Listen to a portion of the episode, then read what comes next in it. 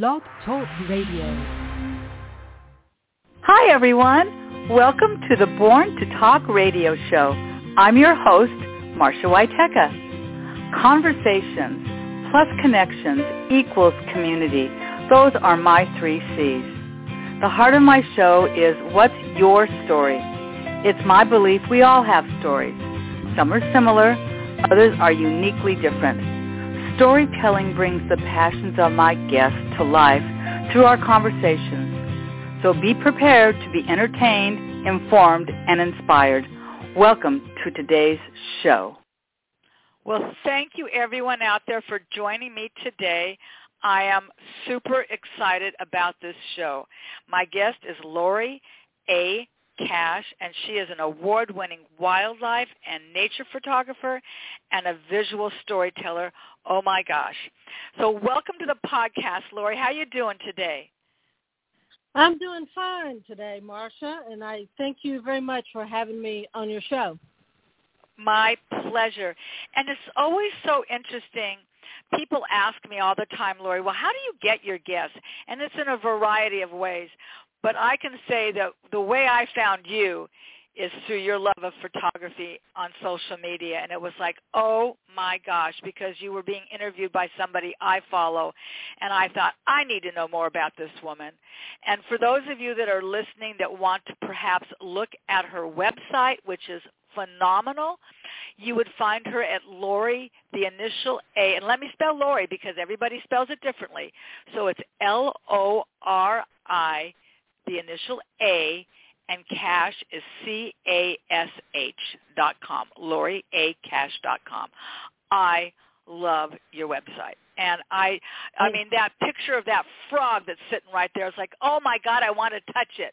And the pelicans. I, I mean, truly, I'm just, I'm not just making this stuff up. I really love what you do. And I thought we could just spend a few minutes having you tell us just a little bit about yourself. I think I heard a little bit of an accent, where you're from. You know, give us give us a little bit of your background, Lori. Okay. Well, um, I was born and raised in Memphis, Tennessee. And when I was twenty, I um, left Memphis and joined the United States Coast Guard and was stationed up in Maine for about three years. And after I left the Coast Guard, I used the G I Bill and got my social work degree. And I worked as a social worker for the Commonwealth of Virginia in the intellectual disability um, field for a number of years.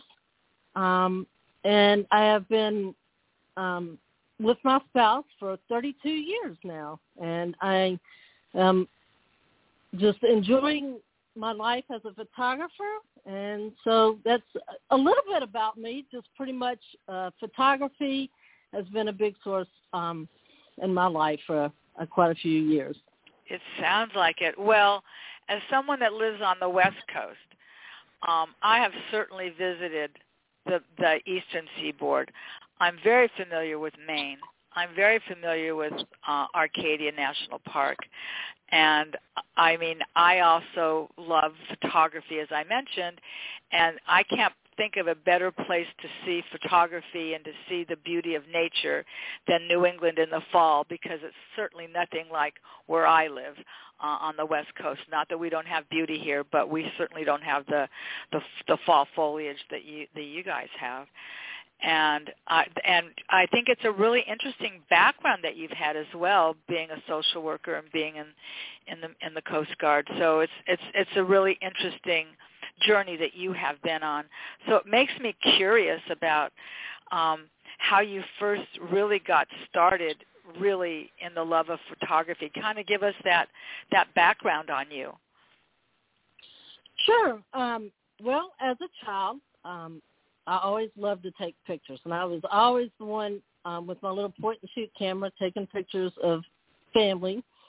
And when I got to Maine um, in the Coast Guard, I was able to afford my first um, S L R camera, and I bought a Pentax K one thousand, and th- that kind of started my journey into photography, um, photographing the beauty of Maine. It's just such a beautiful Um, scenic uh, landscape, type photography that I did in Maine. Um, kind of that's how I got started in photography, um, and and it just kind of grew from there over the years. Mm-hmm. When you were in Maine, um, did you also go up and down the seaboard as well, taking photography?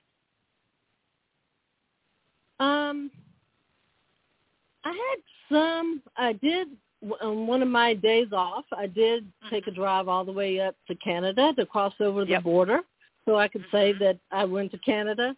Um, I did take some pictures um, on that trip, but um, mostly everything was. I was stationed in Rockland, Maine, so most okay. of everything was in that Rockland, um, Maine type area um, that I. I Right. Mainly focused it is on.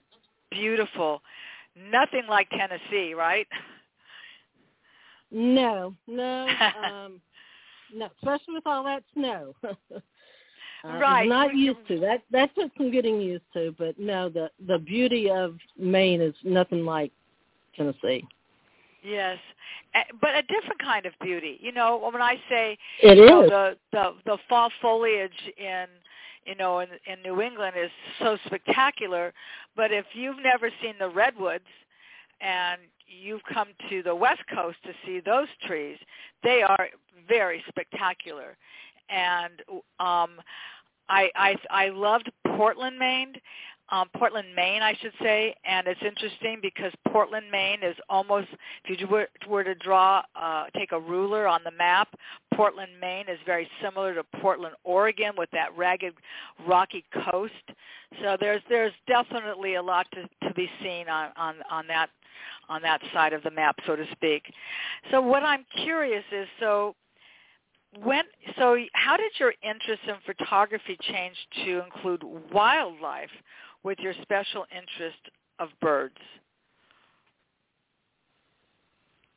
Well, when I got out of the Coast Guard, uh, I migrated down to Virginia and then um, pretty much settled um, into Virginia Beach. And I started taking a wildlife um, photography course at a local community college. I was doing some, at that time, doing graphic arts. I was just working on my first two years before I transferred over for my bachelor's.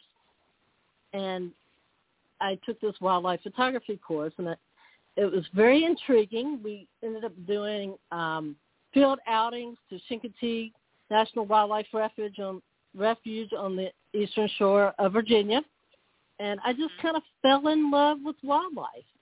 And from that moment, I think that was about nineteen ninety-two, um, I just focused mainly on wildlife, and I did still do some landscapes, but my main focus was was wildlife um after that time. And then um a few years later, um myself and I moved to um North Carolina, just right near the Outer Banks of um North Carolina, and I started getting into um bird photography. um On the Outer Banks, there are a lot of birds, a lot of um, migrating birds um, in the winter, snow geese, and and so I started focusing on birds, and um, and then I ended up um,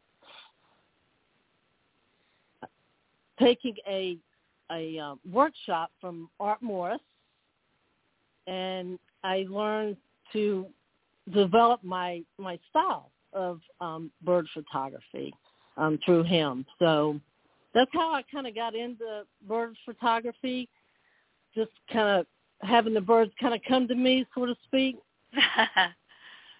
You're the bird whisperer, are you? uh, maybe so. Maybe so. It's so cool. When you were when you were doing some of that um, wildlife photography, did you also Um, takes um, photography of the sea lions and other um, animals, that otters and beavers and those kinds of things that were also out in that area? Um, you mean up in Maine?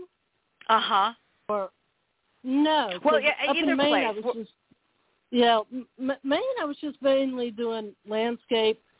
Um, in Virginia, I kind of started um, the wildlife, and that was pretty much what I saw at Chincoteague was the main place that I would photograph, and that would be like the cicada, the the ponies there in Chincoteague, and you know, and your your basic egrets and herons.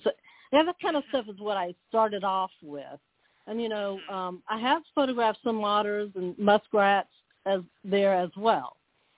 Um, so those were the type of subjects I was focusing on as a wildlife photographer. Right. Did you always find that you were just sometimes just outdoors and maybe your intention wasn't the least bit to photograph that pelican or that frog or whatever, but you happen to look up in the sky and it's blue and the moon is out and you're going, wow, the moon is out and it's daytime. Or, you know, it's been raining and there's that magnificent rainbow that I've got to grab. Do you find that sometimes your camera will just lead you in a direction that isn't necessarily where you started moving? Yeah, I probably about every time I go out in the field to shoot.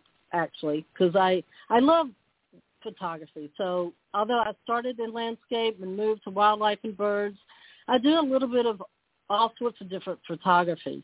Uh-huh. So when I see something that's compelling to my eye, a great composition or something just spectacular, um, you know, like recently I was taking some pictures of the foxes and I turned around, it was at sunrise, and I turned around and it was the most gorgeous light I've ever seen in a sunrise behind me, um, and I just had to take my big lens, my um, my Sigma one fifty to six hundred, and I just turned around and just took a picture uh, silhouettes of the trees with that beautiful, magnificent color behind it.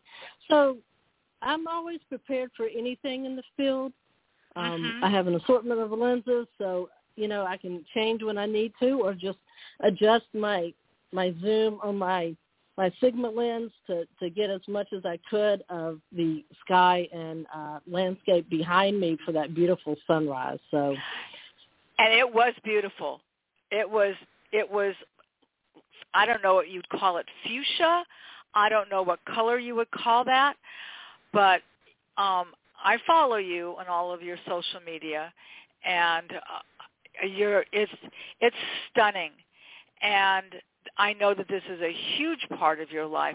This is actually, for me, it is strictly, I don't know, I guess I, I, I guess I would call it somewhat of a hobby, but for me, it's just my way of stepping away from the inside to the outside. I'm never without a camera. I don't, we're going to talk about your cameras in just a moment. I, I am certainly not a professional. I don't have cameras that could go with a lens from my elbow to my fingertips. I'm definitely a point and shooter. Um, I definitely don't use um, Photoshop and, and those different um, camera settings. I, I, I keep it simple for what I do. But what I what I share with you and what I what I have a passion for you is just the outdoors, and I know you call it um, the field. You know, they're really, you know, I don't know if that's the de- definition of field for you, but I can just say that I am never without my camera, because you you just mm-hmm. don't know when something so interesting.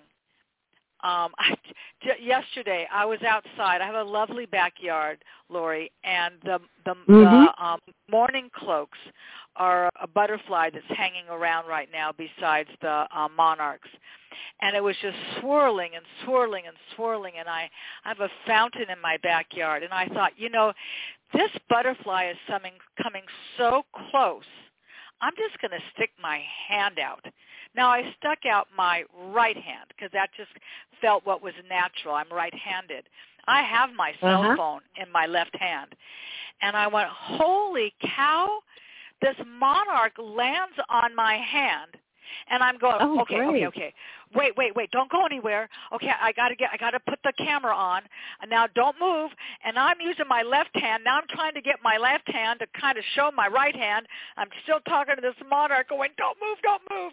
and I just clicked it right. I, I clicked it three times, and I thought, I mean, it gives me goosebumps just to share that with you because I know you understand that.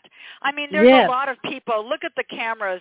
I need to upgrade my phone because truly some of the photography that people are using on their phones right now are spectacular.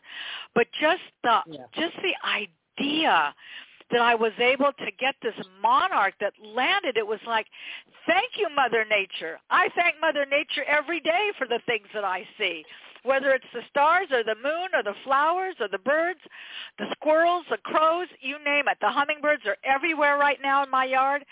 So I so can relate to um, to what what you do. And I was just wondering, how did you go to, about developing your particular style of bird photography? Because I think you do have a style.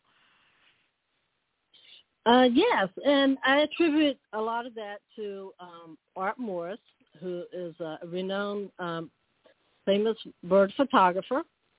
Okay. Um, and I, like I mentioned to you, I took a workshop um, from him, and I mm-hmm. read his books. I've read Um, a lot of his guides online. Um, I was, you know, following him online and, and just studying his images and reading his blog.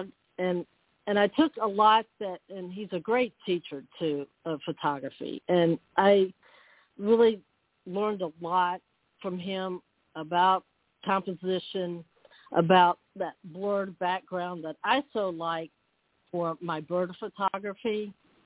And and I just kind of developed my style from his teaching, I guess you could say. And um, and I and I, I really do try to, as much as I can for my birds, um, which I really love to photograph water birds particularly, but I always try to just be down as low as I can to their eye level or ground level if I need to be.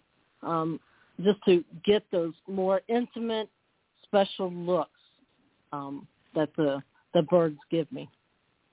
Wow, thank you. That's really great. This, I'm, I'm going to say I, I am not familiar with Art Morris, and I'm definitely going to Google him when we get off this call. But uh, did you, were you in person with him in a class? Well, this was way before the pandemic. So where, where did oh, you yes. attend his Where where was he teaching his class? Um, the one that I attended was actually in um, Southwest Florida. Um, he is lives in Florida, but he does his workshops all over the place. But I attended one um, in December, I think, of two thousand six. It was. Okay. Um, all right. I was just really getting into bird photography the last mm-hmm. few years prior to that. Um, but I was in person with them. I think it was, you know, about, I want to say it was about, you know, a four or five day workshop. I can't exactly remember. Uh-huh. It's a little, been a, a few years ago. But yes, um, indeed. It was, you know, it was some of the best days of my photography life. Um, experiencing going out in the field with him, going out to particular locations in Southwest um, Florida, and um, I learned a lot.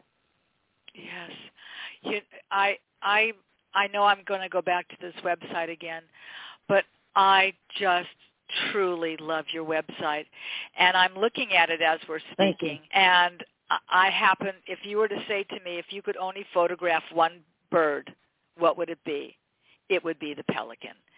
And I just love how you've got this sequence of the observing and photo- photographing the elusive brown pelican head throw behavior. You know, they're just, they're like flying dinosaurs. They're just, you know, that, that whole how much can a belly, you know, whatever that, that, that sentence about a belly can hold. But I, right. and that's not to say that I don't really love the other shorebirds, because I, I do love the shorebirds, but there's just something about a pelican that I, I just truly love. And you had mentioned, uh, I'm, like I said, I'm, I'm pretty, um, um, I'm a novice. um, but you are not. So for those that are listening that are really truly into photography, I'm just curious about your ca- actual camera. What kind of a camera do you take these fabulous photos with? Well, this past year, I um, got a new camera, and I went kind of trying to lighten my load a little bit. I went with a Canon six D Mark two. That, other than my first camera, um, when I purchased back in the early nineteen nineties, the Pentax, I pretty much have been a Canon user my whole thirty-plus years of photography. I've had various Canon cameras throughout the years. But right now, um, my main main workhorse is a, a Canon six D Mark two. And I also do have um, a, an inexpensive Canon M fifty is a mirrorless camera, just kind of playing a little bit with that mirrorless um, camera system, you know, before, you know, ever thinking about investing a lot of money into um, a regular mirrorless, you know, D S L R camera. But But that is my workhorse. All these great images have been coming from this six D Mark two Canon. You know, it's interesting.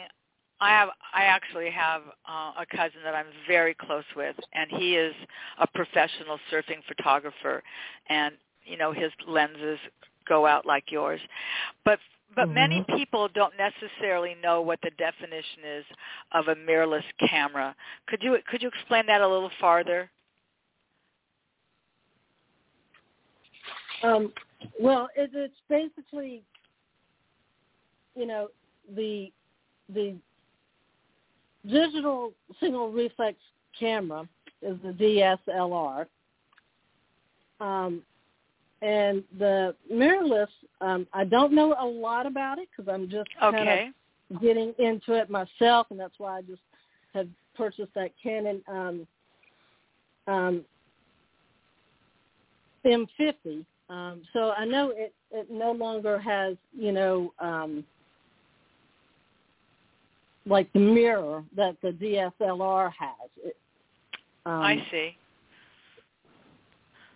So when I you say D... Exactly, yeah, go, go ahead. ahead. No, I was just going to say, I'm sorry to interrupt you. So when we say, when you say D S L R, for those of us that are novice, are we really basically talking about a point and shoot? No, we're not. We're, no, we're talking.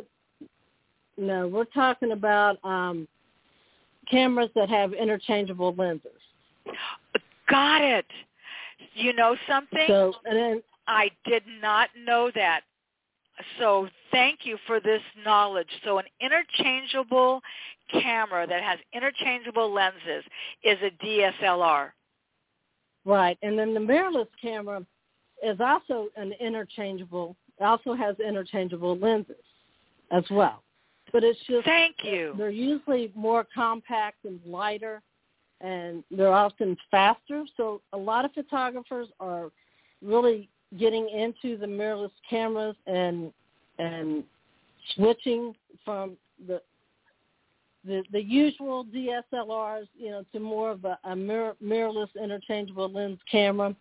Um, so that's why I was just testing the waters with this little light M fifty to see if, if that was something that I would want to go down that road. But um, it's it's a technology, it just keeps expanding, and this is one of the the newer um, things in photography these days is this mirrorless um, um, the mirrorless camera. So. Well, Thank you. Thank you. I, I learned something that I, I really didn't know before, and I, I think that that's one of the joys of being a, a podcast host and learning from my guests. I have a uh, there's a picture of you, and I even use it in my blog, where, you know, you are looking through the lens, and you've, you're obviously on a tripod, and you've got this honking long lens that allows you to really uh, focus in on what you're doing, and I, I just think that's so cool. But something pretty significant happened um, in twenty ten. Uh, um, why did you have to take a break from your photography in twenty ten? In um, twenty ten, I well, actually in two thousand nine, I started having a lot of severe lower back pain, and at the time I was co-leading photography workshops on the Outer Banks um, with a local friend and fellow nature photographer.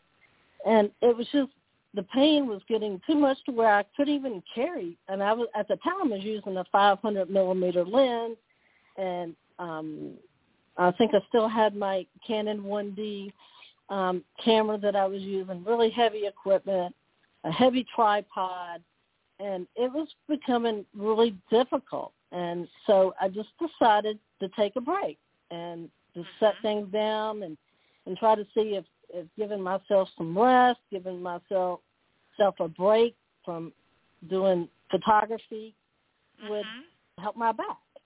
And it unfortunately didn't. And, um, oh.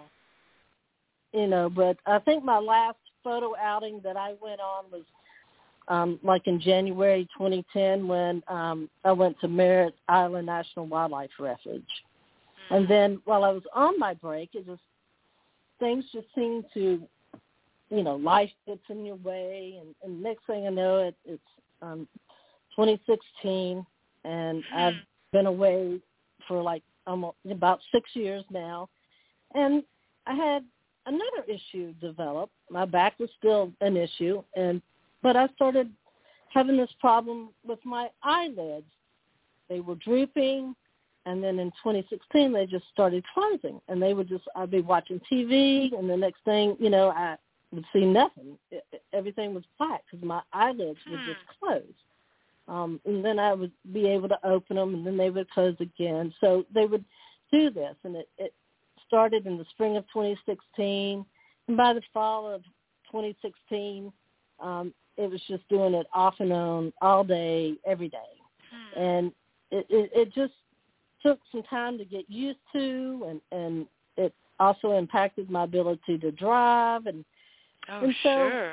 it was just not good time to get back into the camp, you know, to pick up the camera and get back into my photography, even though I wanted to. I missed it. Um, that was just a big part of me. I just just did not think that I would be able to do it with this issue of my eyelids closing. You know, how am I wow. supposed to look through a viewfinder and focus on this small little cinderling on the beach, you know, mm-hmm. and how am I going to, you know, carry my equipment? I just, you know, with my back issue. So I just thought that was the end of my photography. Wow. That must have been a really sad realization at that point. Did that, was there a sadness that came over you? I'm sure. Um, you know, I know this was I, I a missed, while ago. Yeah, it was a few years ago, but um, mm-hmm. you know, I really missed taking pictures, and because I had done that pretty much all my life, even as mm-hmm. from a child, and I I did on occasion um, would pick up my camera and maybe my small little telephoto lens, and and take some trip pictures my spouse and I took. Um, you know, if we went on a little trip, you know, a, a little weekend getaway, yeah, I probably would snap some pictures of us. Um, that was it, taking pictures of us. You should see our house. There's so many pictures of us. That was what I was doing, was just taking those type of pictures. That was right. my way of taking pictures. But that was about right. all that I could do for, for a while. Hmm. So... Interesting. I, I, I'm also really attracted to flowers, and it's springtime, so I'm really attracted to the bees and the flowers, and uh, I, I just, I love all of that. So I guess what I'm wondering is, this was a pretty dramatic, it's one thing for your back to be hurting, and it's like, okay, so maybe somebody goes with you and they schlep all of your heavy equipment. It's quite another thing with your eyelids, and uh, it, does it affect both of your eyelids? Lori, or is it one one or the other, or both? It is both. It is both eyelids. My left eye, though, is a little worse than um, my right. It it closes and droops a little bit more um, frequently than my right does. But mm. most of the time, it's both of them closing at the same time. Wow, wow. That's, that sounds... And then how long do they... Do or do you just like flutter them or something, and then they, they ultimately reopen? How do they come back open? Well, sometimes I'll just have to wait it out from them, and sometimes they just don't want to open.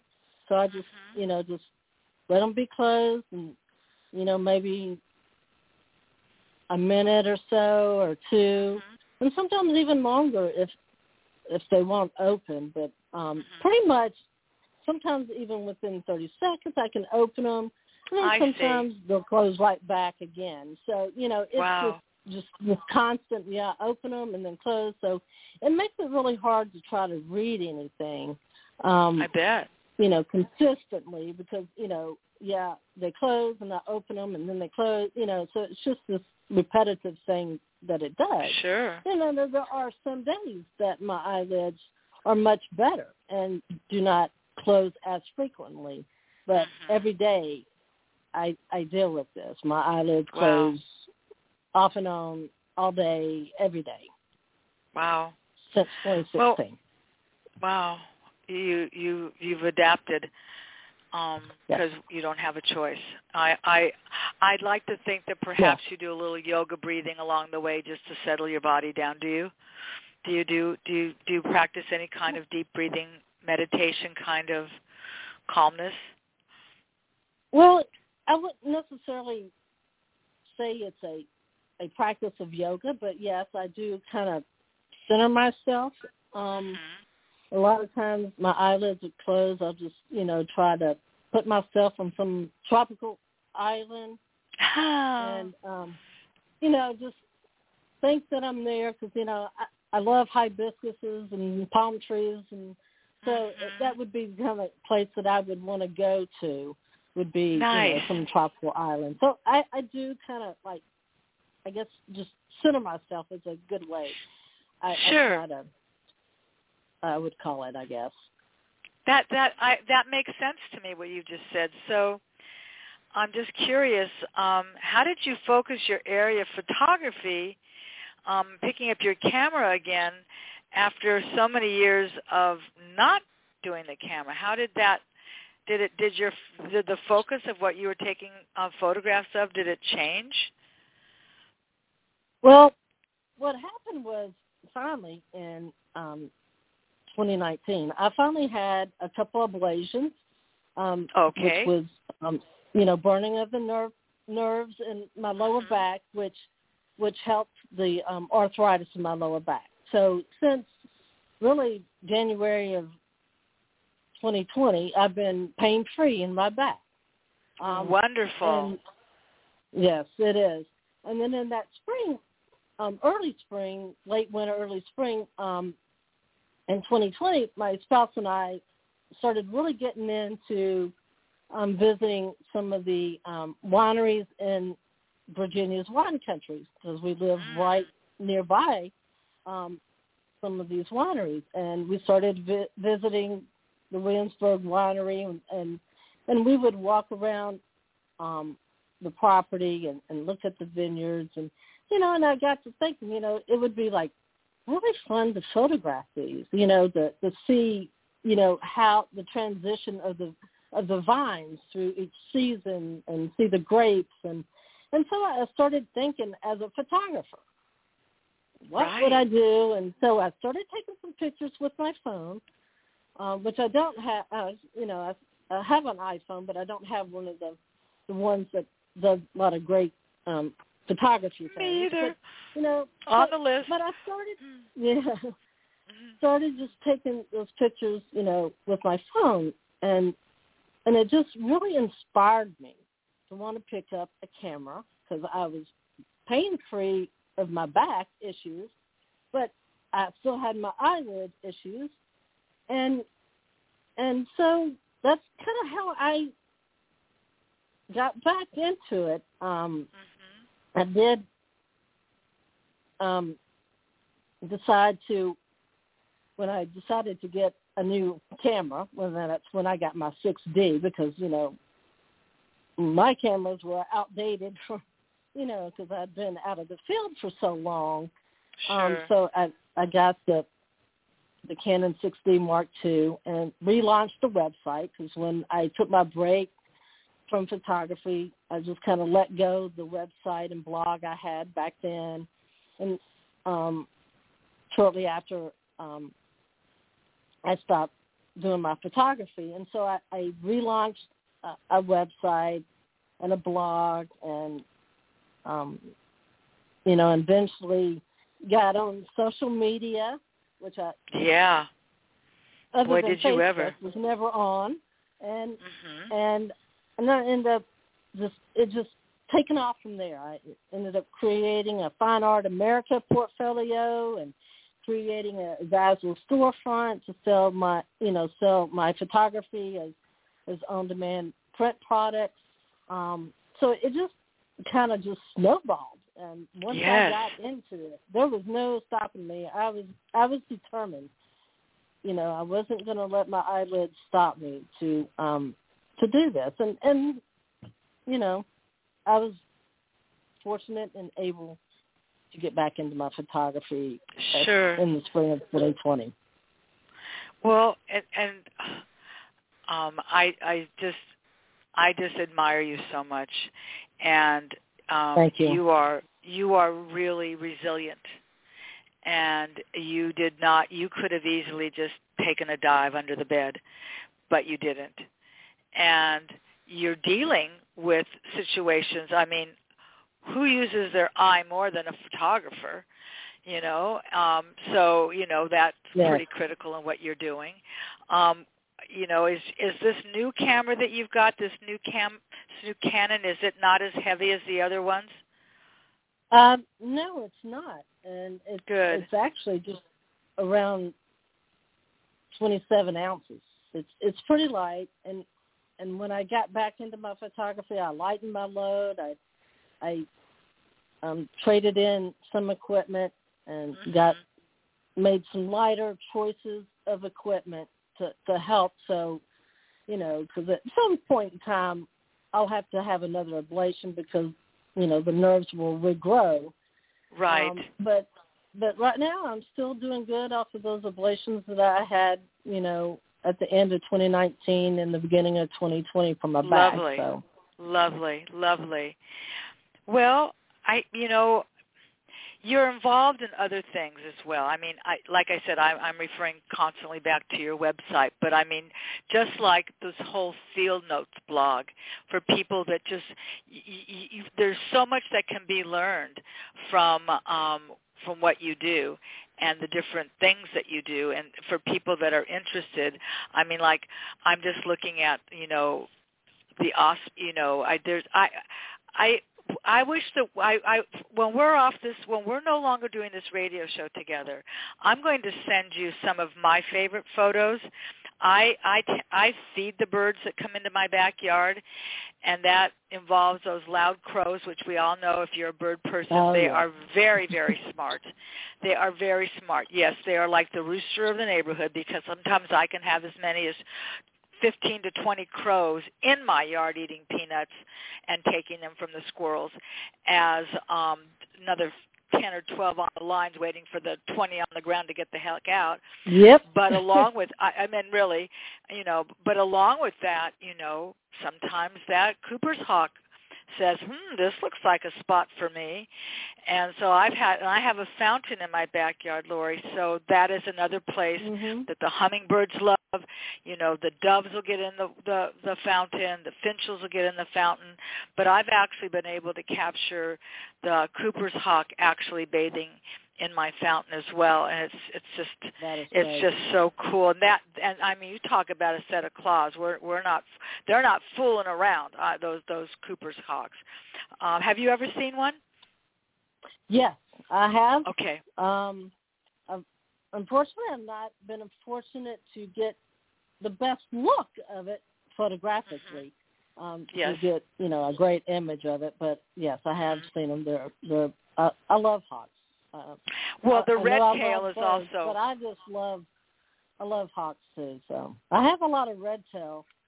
Um, yep. You see a lot of red tail around here in the Virginia, North Carolina area. right, right.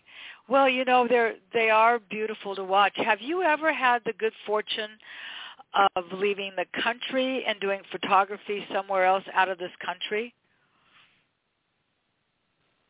I have not. Um, well, we're going to have to make a date to. to do that. Yep. I would because, love to. And yes, I, uh, but but you know, there's some phenomenal photography down in Florida too. When they're when those birds are migrating, yes. I, it's not like you have to leave the country to see fabulous, fabulous birds. And I like ducks too. There's a lot of there's a lot of really you know Egyptian ducks and all kinds of interesting ducks that are that are around here as well. I I I had indicated on the blog when I was promoting our show that you have this beautiful site where you really sell a lot of your products, and I'll make sure that people can can find can find that as well. Um, I, I thought we could really because it is beautiful. Uh, so how often do you blog? Would you say? Um, I make it a habit, and it's part of my routine to at least post um, a blog post every week. Um, I also frequently write articles, which I have on my website an, an article page where um, not as frequently as every week, but I pretty uh-huh. frequently um, been posting articles that I write as well. A lot... W- What had happened was when I started my website last year, I had a different domain name. So in March of this year, I just changed my domain name, and um, and so I, I started a new blog. Um, mm-hmm. So I don't have as, as many blog posts that I did from the past year on this Field Notes blog that uh-huh. I have going now. Um, but I did move um, some of my articles that I'd written in the last year, which is a lot of photography type how-tos. Um, nice. How to do ground level bird photography, tips, techniques. So I have um, posted those on my this new website under my articles tab. So I also do that as well as I try to blog, at least make a good blog post, um, sharing some of my photography um, at least, you know, once a week. And then I also... we'll share things that maybe is going on locally here in um, Virginia as well, some mm-hmm, events mm-hmm. that would be pertinent um, to photographers as well. Well, I want to remind people that when you go to look for Lori, that you do need to put that um, initial A um, along with her name, because you will find Lori Um, on Facebook, you'll find her on Twitter, you'll find her on Instagram, you'll find her on LinkedIn. So Lori is on all the social media platforms that I'm also on. And that's how that's how people, I think you're also on Pinterest.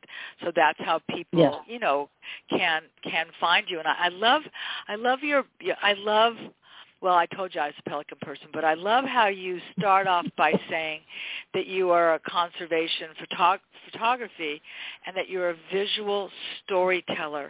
And I like I, I like the sound of that, a visual storyteller. And why did you choose why did you choose this? How did it, it, or did this choose you? You know, which came first? Did you choose this or did this choose you?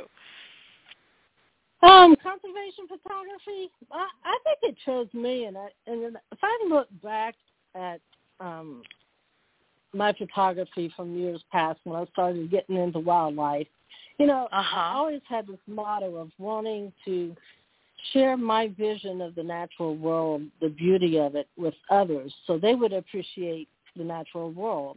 And that is part of being a conservation photographer. So I think in my heart, maybe I've always been one. And, but uh-huh. back then, I don't think conserva- conservation photography was as um, for photographers as it has become now.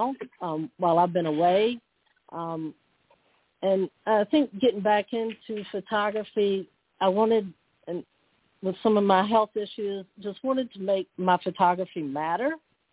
And so I started looking at that and um, conservation photography. And I was lucky. I'm also a member of the North American Nature Photography Association. And um, as being a NAMPA member, um, you're have access to these um, videos um, on different topics, and I ended up taking one from a conservation photographer named Jamie Heimbach, and um, and it was just, you know, it was a, a basic one about, you know, growing an email list, you know, a basic photography type class. Um, and but I started, you know, I signed up for her newsletters and um, and started following her, and eventually I signed up for her Conservation um, Photography one oh one course um, through her Conservation Visual Storytellers Academy. And I've, I've learned a lot from her. You can work at your own pace. So, and she helps you go through of writing a conservation story, you know, through pitching and, and um, from, you know, creating your story ideas to, you know, doing your photography to pitching, um, that whole process. So that has been Um, very good, and I've learned a lot from her and the other um, C P one oh one students um, so far. I've been doing this for a couple of months, and recently um, I also joined um, Jamie's Wild Idea Lab that she also um, oversees, and, and it's an online community for conservation photographers and filmmakers, um, basically of all levels, where, you know, just creative folks will get together that have diverse backgrounds, and, and we can share our experiences and learn skill sets. Um, nice. We have some master classes on some great conservation photography topics, and and just various tools and trainings um, that mm-hmm. help other, you know, that help conservation photographers or conservation filmmakers um, in their field. And And doing this has really um, inspired me and motivated me, and and I, I I I feel that this has been my calling all along, and mm-hmm. glad to be on this journey into conservation photography. And because of that, I had relaunched and chose a different domain name for my website. Um, So that's why I changed my website a little bit to have my conservation photography. Um, and and I, I just think it's just my true calling and mission in photography is to be a conservation photographer and storyteller. Right. Um, it's really interesting you talked about Jamie. So these classes that you're taking with her are online, so that means that you can yes. live anywhere in the country to take these classes? Absolutely. Absolutely. Okay, I'm going to make sure that I... I'm on the East Coast, so um, it, sure. it's, it's a great thing. Great, great. I'll make sure that I get her website information from you off the air, and then I will um, include that information um, in my post so that people can find Jamie and uh, learn more about her. Because there could be people out there listening that says this is right up my alley and precisely where I'd like to see myself go. Um, wow, I, I'm just thinking about your future and what photography means to you, and you've been through this medical, you know, journey, and I'm, I'm glad the ablation has been working for you. But um, did Do you do you actually have a diagnosis of, because I've never heard of somebody having the condition that you're having with your eyelids. Is is is there is that a diagnosed condition? It is not at this time. After five years, I've been to many doctors. I've developed I bet. other symptoms over the years, including some generalized weakness issues, and um. Still no diagnosis. You know, my labs would always be fine. The tests so far that I've had have been fine. So, uh, you know, they looked at me um, very seriously for myasthenia gravis um, last year. They suspected that, but my test results and, and the E M G that I had was normal. So they've ruled okay. that out. So I'm still just um, going down that path of trying to figure it out, figure sure. out what exactly is going on with me, and just adjusting every day, you know, and just dealing mm-hmm. with every day, you know, with the symptoms that I have. It's interesting so, you know, with all these. I don't have a diagnosis. It's still real. To, you know, I, I'm still experiencing it. Oh, absolutely. It, you know, so certainly. you know, you know. Luckily, it's not something. Fortunately, I think is going to, you know, I'm going to die from. But it right. is something that greatly affects my my life and, and my photography. And, and you know, I've had to make a lot of adaptations this last year to to continue my photography. I was just, that was just what I was going to ask you. With all these physical, you still have been able to focus on your photography and create award-winning images. Gosh, how are you able to do this? And, and I, I suspect the answer is going to have everything to do with what photography means to you, isn't it? Yes. Um, I love photography. I love everything about taking a picture, whether it's a landscape, wildlife, a bird, a sunrise, a sunset, flowers even, macro. Right. Um, I, I pretty much do it all, and I also do some vineyard and, and wine art images. Um, mm-hmm. it, it's just it's just been a, a a big part of my life. Um, being able to do this photography that I love and mm-hmm. and be able to continue to do it even through the adaptations that I've had to make. Unfortunately, I have a very wonderful spouse, and she's been there beside me, carrying my photo equipment, driving me out to um, different places um, on the weekends. Uh, she works full-time. Um, I usually do carry my own camera and lens because I want to be ready for any shot. But sure, you know, sure. she'll love my tripod and and my stool that I use when I, I get lower to the ground and, uh-huh. and you know, camera bags. And so, um, you know, I've had to make some adaptations with that. And I use a, a tripod a lot, too, because, you know, with my eyelids closing, a lot of times I'll have to um, put my forehead on on the back of my camera, and especially when my eye, eyelid closes, um, mm-hmm. and just kind of wait it out a few seconds, hopefully, and I don't miss too much action yeah. that's happening right in yeah. front of me. But sometimes I do, and sure. um, and sometimes I don't. Just like right. those beautiful throw silhouette silhouette images I was able to capture. Um, you know, um, you know, it just. You never know, so I'm, I'm always ready for anything. But you know, it, it's it's been, you know, a transition this past year. Sure. You know, going from where I used to drive myself out to different places to go shooting and lugging all my stuff. So, you know, it, it it's been a little different, difficult. Sure. And doing processing images is quite um, quite challenging with the eyelids. I, I'll, I'll tell you that. That, I bet. That is I really bet that's difficult, true. And it takes me quite a while to get through my hundreds of images. So you know, you, you mentioned a form of photography that I find so fascinating, and that's the macro. And there are probably people that are listening that, that don't know what that means. Can you just quickly describe what a macro photography is? Yes, and that's taking a close-up, Um, images of like flowers, um, bees, bugs, even uh, butterflies, um, that that type of um, subjects.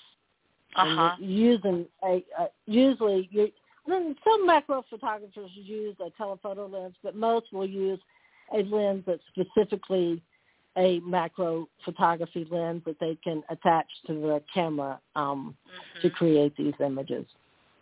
Yeah, they're, they're like you said, when, when, when I think of that, because I hadn't thought about that in a while, because I, I follow a lot of photographers also, a lot of photographers in New England, photographers, you probably do the same thing.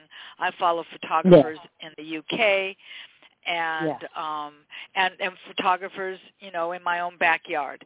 So there's the, I yeah. follow them everywhere, but it's it's that, that image, like you said, that close up image of a petal with a B on the stamen or something like that, you know, and it's just, it takes up the entire picture, and, and they're and they're just they're they're fabulous. But um, so as as what do you think about where's where's your future taking you? Where where where do you hope to be um, w- doing as this year opens up a little bit, and maybe we can get out a little bit more? W- what do you see for your future plans with your photography?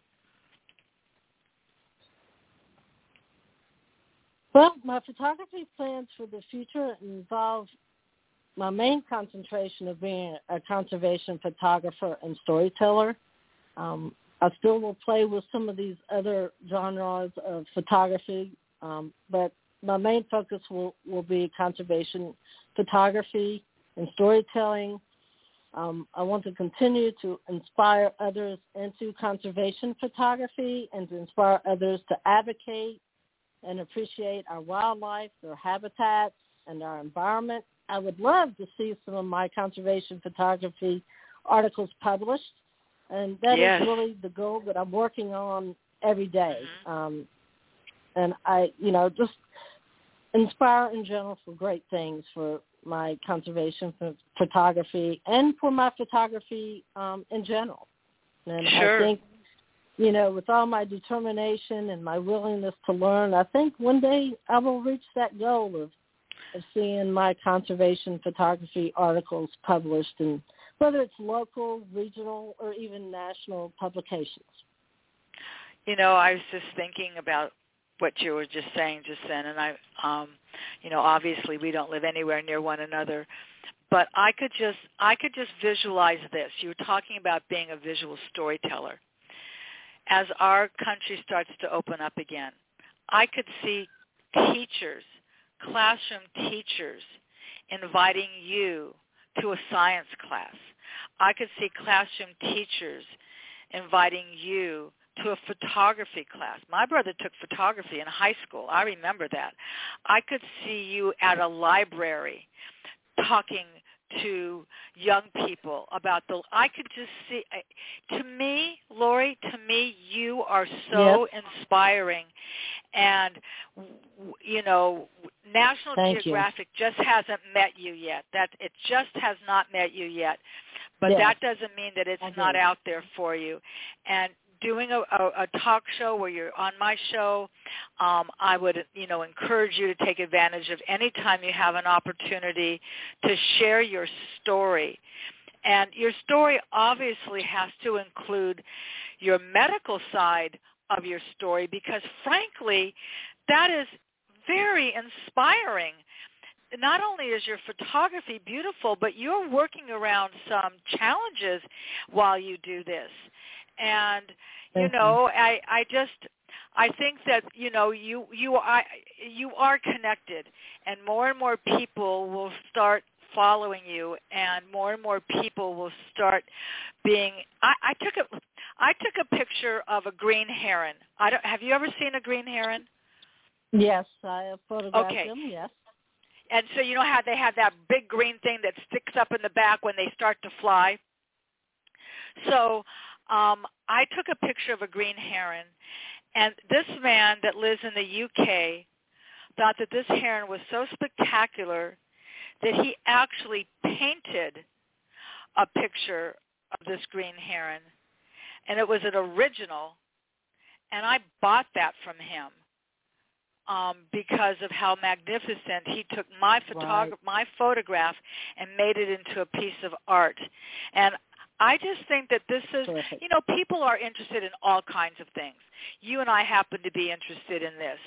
Somebody else might yeah. be interested, you know, in, in, in growing herbs and spices, and, and now they're in a community of that. So there's all kinds of food blogs and mommy blogs and sports blogs and, you know, all kinds of different things that people are interested in. But because we both share this interest, um, I'm going to be certain that some of these people that I follow that you may not be aware of, I'm going to want to connect you to them. Um, so that, you know, it. Wouldn't that be great? Wouldn't it be great for that you to have great. your your photography like um, in a in a museum? Um, you know, there's just I, your work is beautiful, yeah. and I just feel so so privileged to, to know you, to, to to follow your story. Um, this is certainly not going to be the end of our connection, because frankly, you just, I mean, just the fact that you said getting low on the ground, duh, I never even thought mm-hmm. of that, frankly. Um, I, you know, I...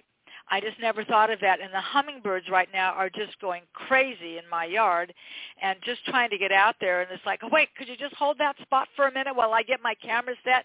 You know, it's like, I'm sorry, ma'am, but we're, but we're not waiting for right. you. You're just going to have to yeah, get lucky. That would be nice, you know. Hummingbirds would do that. Yes, it's the truth. But I just I just want to thank you so much, Lori, for for joining me, for sharing your story, for inspiring others.